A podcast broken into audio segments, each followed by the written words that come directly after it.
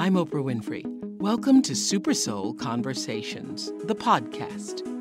I believe that one of the most valuable gifts you can give yourself is time. Taking time to be more fully present.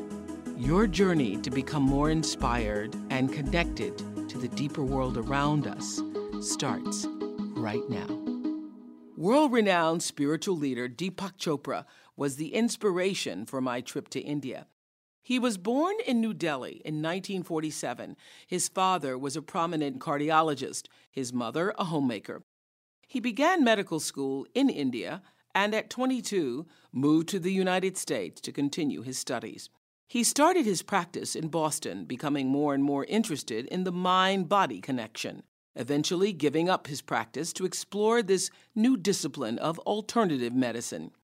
A prolific writer, he's penned 19 bestsellers, selling more than 20 million books worldwide. Time magazine called him one of the top 100 heroes and icons of the 20th century.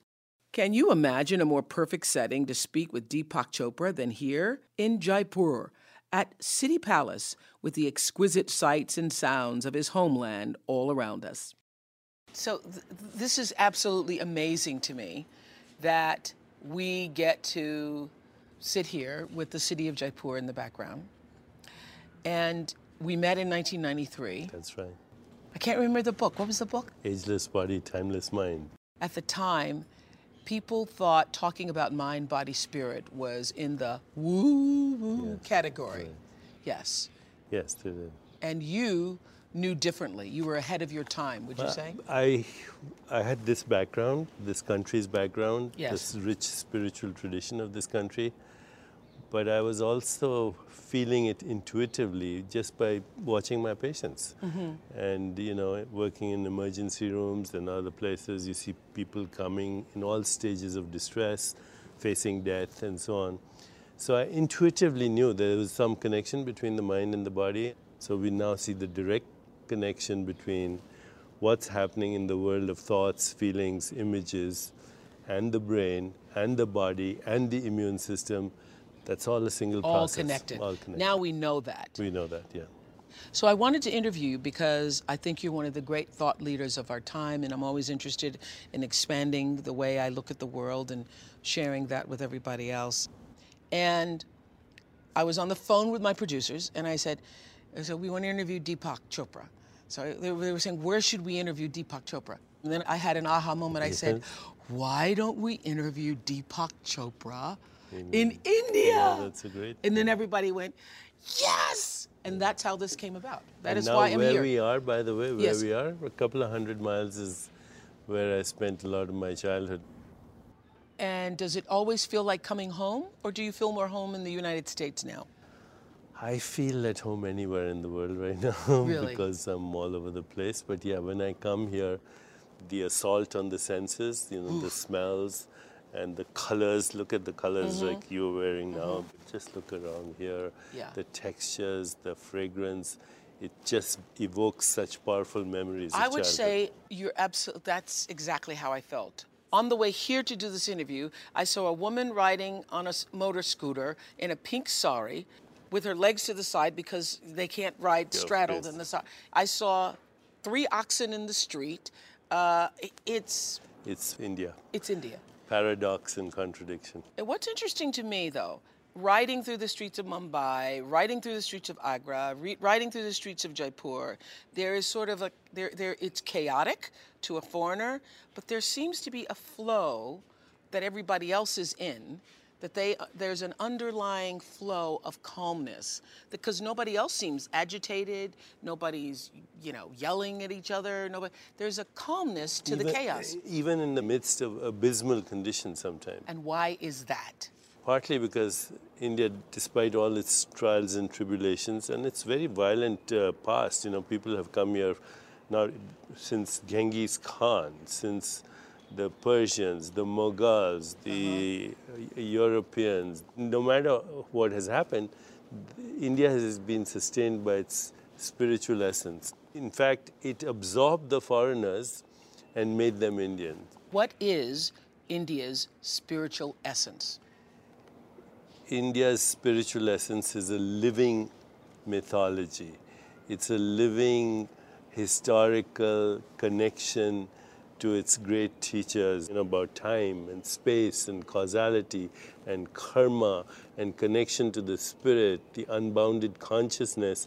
And it has sustained this country through thousands of years. Is it because essentially, in every conversation I've had, everyone says that there is an underlying consciousness of karma, and therefore there is relatively little crime. That's why when we're walking down the street, you don't sense that you're going to be harmed. No.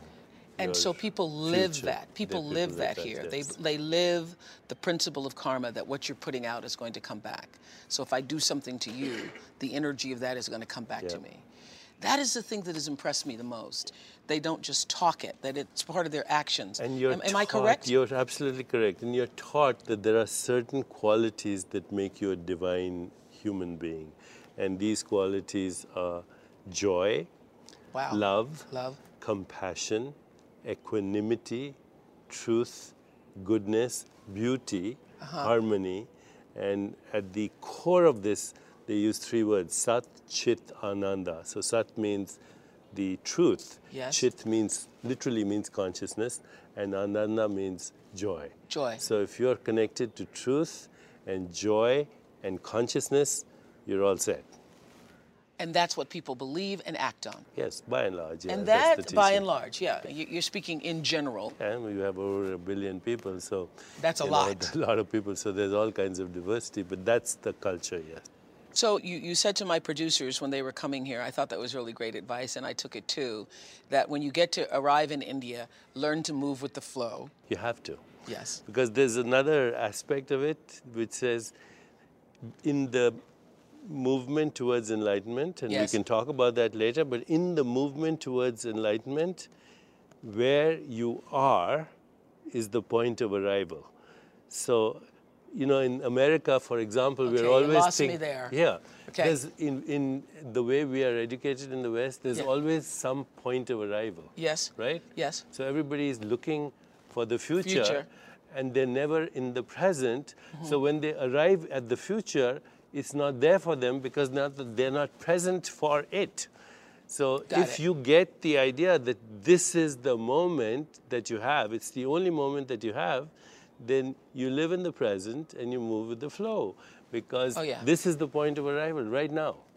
So let's talk about how you came to be Deepak, the the man that we know, the man who made spirituality accessible to millions of people in the United States and throughout the world. How did that happen? My mother was a very spiritual person, and she uh, taught me, even as a child, about the law of attraction, intention, what we now call synchronicity. Taught, talked me about consciousness. She would, of course, couch it in mythical stories. My father, being an army doctor and trained in England, a cardiologist, so he was very Western, she was very Eastern. I grew up confused because I went to a Catholic school mm-hmm. and then I went to medical school. In medical school, I experimented a little bit with LSD and things like that. And I had a glimpse of other states of consciousness, also the idea that the world is. The picture of the world is not the look of it, it's our way of looking at it. So yes. drugs as a mind-altering experience for you became a, a, a spiritual experience. In medical school, yes. I did it only once or twice, Mm-hmm. and it was enough to give me that glimpse. After medical school in the US, two things happened to me. One was that I was studying neuroendocrinology, the connection between consciousness, what happens in the brain, what happens to the body. We were discovering these molecules of emotion. So I knew there was a connection. And then, as a physician, anyone will tell you you can have two patients who have exactly the same illness, they see the same doctor, they get the same treatment, and they can have completely different outcomes. So I knew there was, you know, this is not just a machine. We are being trained as This superb- meaning the body. The body. Yes. We get to be trained as superb technicians who know everything about the physical machine, but we are lousy healers because we don't understand the soul or the spirit. So it was not just the body and the mind, there was a deeper consciousness that we were missing Deeper altogether. consciousness meaning spirit. Yes, So let's talk about what your definition of spirituality means because I have been, I wouldn't say attacked, but certainly criticized in the past. Every time you bring up the word, people have their own ideas about what it means, and people think you're trying to tell them to, to, to abandon their religion or that their religion isn't the way. For me, spirituality is living with an open heart and an open way of awakening yourself to the full consciousness of who you are. That is what I mean when I say spirituality. What do you mean? About the same thing as you just said. If you look at the original spiritual, or you might even say religious experience Yes. that, say, Jesus had, or Yes. Buddha had, or any of the great teachers, Rumi had, there are three things that come out. One is an experience of transcendence.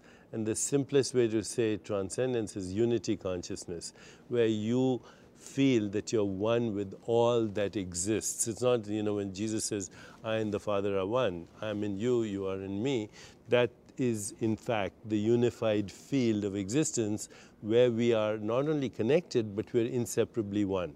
Now, that is couched in different traditions, in different languages because of the culture mm-hmm. and the geographical location and the language, but that's a universal experience. We call it unity consciousness. Mm-hmm. That's the first thing. The second thing in all religions is what comes out of that unity consciousness. Because you feel connected, you feel love automatically. Uh, It's not because you have to feel love, it's your nature. You know, you can't help but feel love. You feel compassion, you feel joy, you feel equanimity. So that's the second, the morality or the ethics that emerges from the experience. And the third, which is very common also in all religious experience, is the loss of the fear of death because you've touched a part of yourself that is beyond space and time. And you know, in India, they say that part of you, water cannot wet it, wind cannot dry it, fire cannot burn it, weapons cannot shatter it. It's beyond space and time. It's the real you. And today we call that pure consciousness. Pure consciousness. So, do you have no, no fear of death? No. You have no fear of death. No. Because we die all the time. I'm not the kid I was. That kid is dead, right? Your cells die every few days, so new ones can be born. Everything has to recycle or reincarnate, as we say. Yes? So let the past die because it's gone, it doesn't exist. This is the only moment, and at this very moment, there's birth and death happening all the same uh, time. So That's why you you- go with the flow too. So, when your physical body is gone and the last breath in this body is gone, where do you think you go? Look at this room, right? Yes? If the walls collapse and the building collapse, what happens to the space in the room? Nothing. It's still there. It's still there. The room is given shape by these walls. Yes. The simplest answer is you don't go anywhere. You're there right now, and that's where you go right this moment to fetch your memories, to fetch your thought, to fetch your creativity, imagination, insight, intuition, all the things that we You call just drop the body. You just drop the body. You stop using this instrument for communication. It's You a know, communication. It's so interesting because um, I lost my beloved Sophie, who was my cocker spaniel for years, and I was I was sad for a day, and then I tried to put into practice everything that I thought I believed about. And she's in your consciousness right now, right? Yes, yeah, I and could- when she was alive, she was in your consciousness too. Yes, but it's interesting that after she died, I could feel her more deeply. How is that? Because you went inward, where she always was. Oh, you're gonna make me cry. Where yeah. she always was. Yeah, where she always was. Yeah, we live in each other. So everyone who's ever lost a loved one, you're saying that their loved one didn't go anywhere. They're right here, right now, and a part of you somehow. a part of you. We're all inseparably part of each other. We all coexist in each other. Yeah. See, the very simple analogy. Mm-hmm. There's a wave, there's the ocean, and there's the depths of the ocean. Yeah. Okay, it's all one. Okay, so you have a personal soul, a personal identity, but then that personal identity is part of a collective identity mm-hmm. because you. That's the you- ocean. That's the ocean, and mm-hmm. then there's the depth of the ocean from where it's all coming, and it's all All a part of you. all part of you. Yeah, and we are all, as I see it, we are all little waves and ripples in the ocean that belong to. So if you take a cup out of the ocean, there you are, a part of the ocean with all that the ocean has. As you were saying, you can see yourself as the cup, or you can see yourself as a, the ocean. as a whole A ocean. shift in perspective. When did you get that? Because once you get that, your whole life changes. It does. Yes. So yeah, I don't know. I, when I started meditation and I met my teachers, uh, of which I had several, including Maharishi Mahesh Yogi, who was the original teacher of the Beatles. That's how I met George Harrison. Actually, that's how we became friends. Um, we actually spent long hours in meditation. We got to realize that there's a body, there's a mind, but there's soul consciousness. And then when you get in touch with the soul consciousness, you become aware that other people also have a soul, and you communicate with that. And then you realize that you're both part of a more divine realm, and that's called divine consciousness. And then you can go even deeper into that in what is called unity consciousness, where you realize that we are all inseparably one. All the artificial, all the separation is totally artificial. So now I heard you always wanted to be a writer. Is that true? Yes. And now I hear it comes so easily to you. Is it true that you wrote the seven spiritual laws of success on a plane ride? From Singapore to Melbourne, actually. And then that was on the bestsellers list for a year? Yeah. Yeah, it's a it's like it's laws to live by. It's like the law of least effort, which most people find difficult to understand. Least effort, do less and accomplish more, mm-hmm. and ultimately do nothing and accomplish everything. Because what it means is if you're rested, if your mind is in peace, and if you're full of love and compassion, if you come from being and then feeling and then self reflection, then things will synchronistically fall into place because that's how nature functions. Like a seed. Yes. In every seed is the promise of thousands of forests. So, like that, in your karm, karmic So seed, to have the desire means you can accomplish otherwise it. you wouldn't have the desire. That is amazing. Yeah. That is amazing. I just got that in a bigger way. I mean, obviously, I've read the book and, And the law book, of detachment, which says if you really want something in the physical universe, let go of it. Let go of it. Yeah. I learned that with the color purple. That was my big moment. To, I wanted it so badly, so badly, so badly. And then the moment I could say, all right, I'm going to let it go, somebody else can get it, that's the moment that it came to me. Yeah. That's when I learned that. That was a major lesson. Yeah. As I understand that the passing of your father was a holy moment. Mm-hmm. Tell me why. My father was one of the most extraordinary people in the world. He was uh, 85 when he passed on. He was um, a teacher and a cardiologist and an extremely, extremely, um, what should I say, sacred being. When I was growing up, and I said a few hundred miles from here, he would first see his patients, then he would come and tell my mother about the serious ones, and then they would pray together for the patient. Wow. On two days of the week, out of seven days, he saw patients free, and they came all from all over the India to see him. And then, you know, uh, my mother would cook food for the patients, and then make sure that they have enough money for their bus or their train ticket to go home. And when they left, then at night they would pray for the patients again. When we left Jabalpur, which is a few hundred miles from here, because my father was in the army and we were posted, you know, he's posted. By the way, you know what Is that is? prayers? Those yes, prayers? that's the call to prayer in, a, Okay, in a mosque. Okay. That's wonderful. So we left on the train. I remember I was nine years old. There were 10,000 people on the platform to say goodbye, and everyone was crying. That was my father, and my mother, by the way. Wow. And my father died very peacefully. You know, he said, um, "It's my last day. I'm leaving," and he closed his eyes. And it's called Mahasamadhi, which means the big meditation. And he said goodbye to everyone, and that's how he left. He said, This is my last day? Yeah, he knew somehow. Wow. So uh, uh, the father-son relationship is often very complex. What did your father teach you that you now use with Gotham? My father taught me to always express yourself and your unique talents with love and compassion. That was did. the most important thing. You pass that on to I your passed son. on to my son Gotham, and Gotham used to, you know, when he was growing up, he used to only read comic books. Mm-hmm. And my wife would worry about the fact that, you know, he's not getting good grades. And I said to him, don't worry, one day he'll have a comic book company and he'll hire a mathematician to be his accountant. That's exactly what happened. He now Really? owns a comic book company.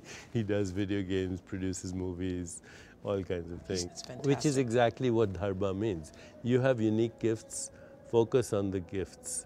Don't focus on the weaknesses because there are other people who'll complement your weaknesses and you'll complement theirs. Do you believe everyone has a gift? yes, Otherwise, you wouldn't be here. you wouldn't be here. And that gift is when you're expressing yourself in that unique way and giving out your gifts, you lose track of time. So we don't hear a lot about uh, Rita. Yes. I met her last night. I mean, I thought she She's is the real. anchor of my life. She's the anchor. How has she impacted or influenced you? She's one of the most amazing people in that she has the highest self esteem. Because it's not easy to live with a guy who's always in the limelight, mm-hmm. who's always on television, who people are always wanting to take pictures with. She doesn't, she has such self esteem that she's never insecure. And that, I've learned that from her, that, you know, she has true self esteem. You know, there's a difference between self-esteem and self-image. And the reason people have all this plastic surgery is they've actually forgotten themselves and they're identifying themselves with their self-image. Ooh, that's a really good point. The real self within you Really is beneath no one, Yes. and that's true of everyone. It's beneath no one. It's immune to criticism and it's fearless. And that's what we should be teaching our children. In fact, I, this is something I teach children. I say, look in the mirror and look at your eyes and just say to yourself, I'm beneath no one, I'm fearless, and I'm immune to criticism.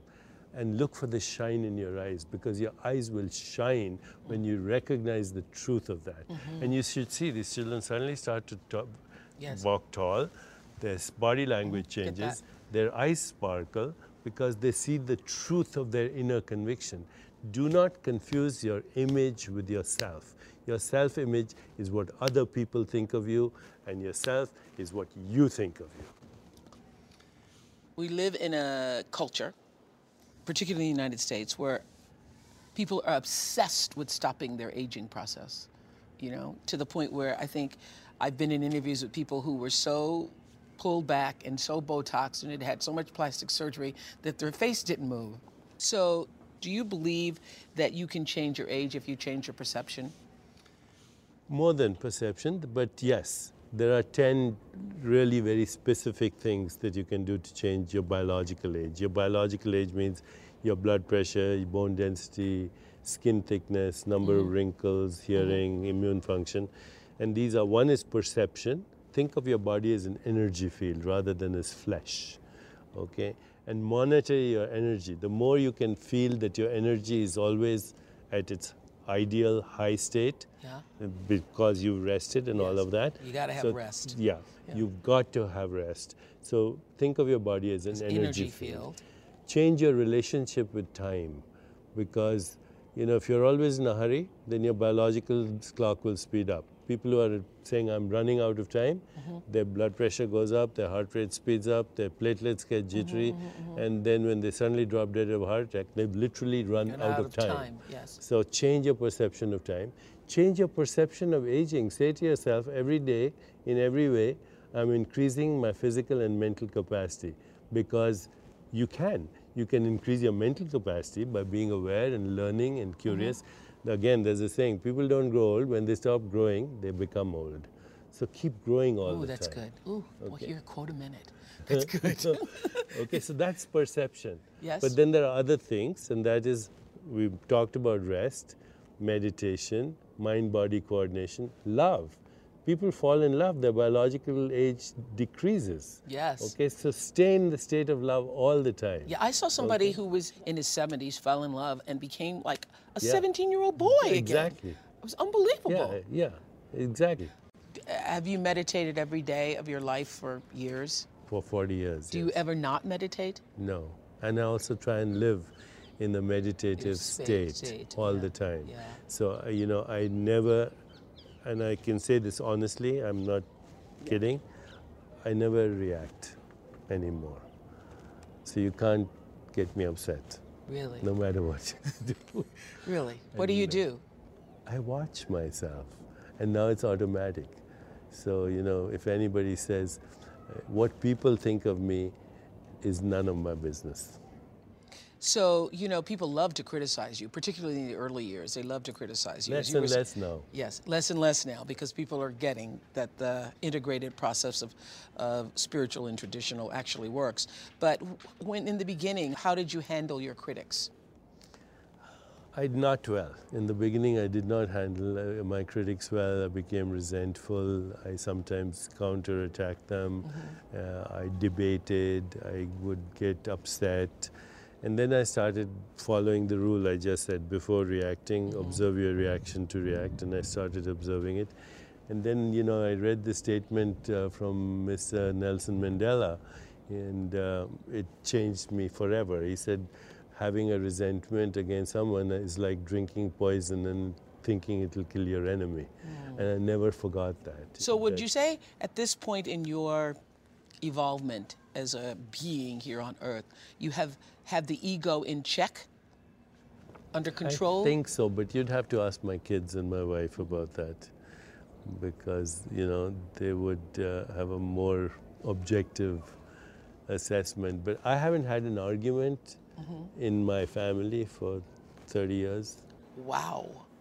Is there an area of your life where you are yet still, as a spiritual thought leader, becoming more awakened and more conscious? Are you still growing? Yes, yes. I'm beginning to understand the limitations now uh, of the scientific mind because I was so convinced of the way science works and how science gives us an accurate picture of the world. But you know, science now is totally bewildered by the nature of our consciousness. If you ask neuroscientists, where does thought come from? Okay, mm-hmm. what is the source of imagination or creativity or intention or free will or Yes. choice? The answer is we don't know. So the more we know about the brain, the less we know about consciousness, which is amazing, isn't it? That mm-hmm. only our consciousness can understand consciousness. Only our soul can understand soul. Who's been your greatest teacher or teachers? Who or what? These days, my greatest teacher is my own inner silence. Really? If I want to know something, I go into silence. I still go into silence. I went to monastery in uh, Thailand and became a monk for a month. I went begging for my food, shaved my head. You did that last year, right? Yes. And we used to meditate from midnight to four in the morning on our personal death. You know, and What? we used to meditate on death. And the reason was to recognize. From midnight to four in the morning. Yeah, and then we'd go take a bath in the water in the stream because there were no showers, and then we go begging on the streets, and then we What was to. that like for you? Oh, it was so beautiful because you know you felt that people, when you touch your own humility and you shed all your social masks, that so you, you, find. shaved your head. I know you sent me a picture, Yeah, I shaved my head. which I didn't recognize. Yeah, I shaved my head. I was barefoot, you know, and I told my head monk, who was half my age, he said, How was it walking on the streets? I said, It hurts because I never walked on the forest and the streets without shoes. And he says, You know, it hurts on the foot that's down, and then the foot that's up, the lift one, that feels really good. Focus on that one. And I did that, you know, and I realized that all pain and pleasure is where you put your attention. Okay, the simple things, you know. And meditating on death, it made me realize that whatever I'm looking at is going to be gone.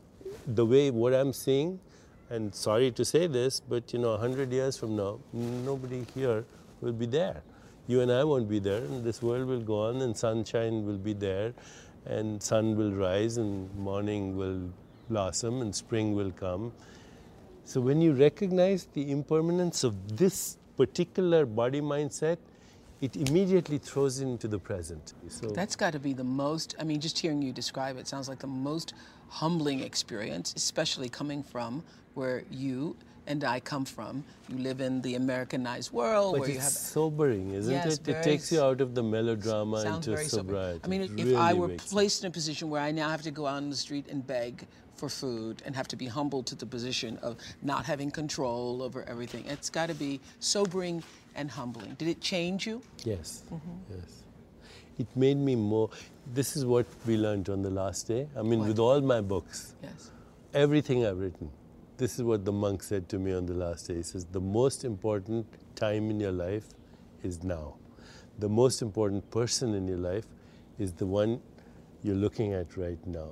The most important thing that you can do in your life is what you're doing now.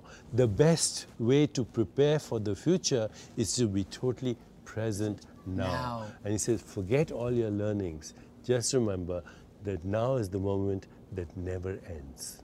Ooh, and, I love that. You know, I left with that simple lesson. So uh, that's how I live. What is your heart's greatest desire? To see a peaceful, just, sustainable, healthy, and happier world. And do you think that your purpose in bringing that about is being fulfilled? I think we're reaching, it's not just me. I mean, what you're doing and what's happening right now, thanks to the extended mind that we have, I think we're seeing an acceleration towards that. And I see all the turbulence in the world, whether it's Occupy Wall Street or the Arab Spring or the social movements that are cropping up everywhere or the trend towards spirituality moving in that direction. I think it may not happen in my lifetime, may not even happen in my children's lifetime, but it'll happen. Okay, I just want you to finish these sentences. Life is a field of infinite possibilities and an opportunity to evolve in the direction of truth, goodness, beauty, and harmony. The world needs more compassion and love. I believe in the divinity of all life. Hmm. Love is the ultimate truth at the heart of creation. It's not a sentiment or an emotion is the fact that we're all the same being in different disguises. Modern medicine must learn to look at the soul and not just the body. I want to thank. I want to thank all the people who have given me so much love without my even asking for it. The person I most want to be proud of me is my children and my grandchildren and uh, their grandchildren. I am ready to forgive. I have already forgiven. I want my legacy to be a passing breeze, a pattern of behavior of the universe that came and is now gone, but the fragrance lingers. What is the soul? The soul is the core of your being. It is eternal. It doesn't exist in space time. It's a field of infinite possibilities, infinite creativity. It's your internal reference point with which you should always be in touch because your, your, your soul is not in your body, your body is in your soul. Your mind is in your soul. The whole universe is in your soul. And your soul is part of a universal consciousness. What is your definition of God? God is infinite being that becomes the universe. God doesn't create the universe, God becomes the universe. Like a mother gives birth to a baby, mm-hmm. God gives birth to the universe. God is the source of space, time, energy, information, and matter. But God is the evolutionary impulse of the universe. God is infinite creativity, infinite love, infinite compassion, mm. infinite caring. I think that's a great definition. I've never heard that. And it's really, you know, everybody says something different, but I have to tell you, the evolutionary impulse yes, of the universe. That's God, yes. Yeah. Have you always considered yourself to be a spiritual person, or was there an aha moment that changed that for you? In childhood, it was a fact, just being with my parents and who were so spiritual. In medical school, I lost it. Okay, in residency, I lost it. And it came back as an aha moment when I was in the emergency room and I used to say, see patients facing the moment of death. And I said, that's not a way to die, you should die in peace. And it suddenly was the aha moment that the only way you can die in peace is when you're in touch with that place which is always at peace. What Jesus said, the peace that passes understanding. What do you believe is the purpose of life? The purpose of life is the progressive expansion of happiness, uh, the ability to love and have compassion, the ability to touch, uh, be in touch with the creative source inside you, the ability to fulfill worthy goals, and to follow the evolutionary impulse of the universe. What is the secret to a happy life? Well, the secret of, to a happy life is to recognize that no matter what the situation is, there's a creative opportunity in it. Uh, the secret to a happy life is also finding meaning and purpose in your life to make a contribution. And ultimately, the secret is to make other people happy. What do you know for sure? Nothing. After all this talk. well, how can you be sure? You, Yes. This is the best you know, Yes. right? And then 10 years from now, you realize that what you knew then is not what you know now. I mean, that's the nature of the universe. What you see as the visible universe out there, with its 70, 175 billion galaxies, billions of stars, trillions of planets, is 0.01% of what exists out there. So there's the known, there's the unknown, and there's the unknowable, in principle unknowable. So, you know, if that doesn't make you feel humble, I don't know what will. But the question is then if there's all of that and all of the unknown and all of the Unknowable, unknowable, how is it that we matter? we do, because without us, the universe would remain unmanifest.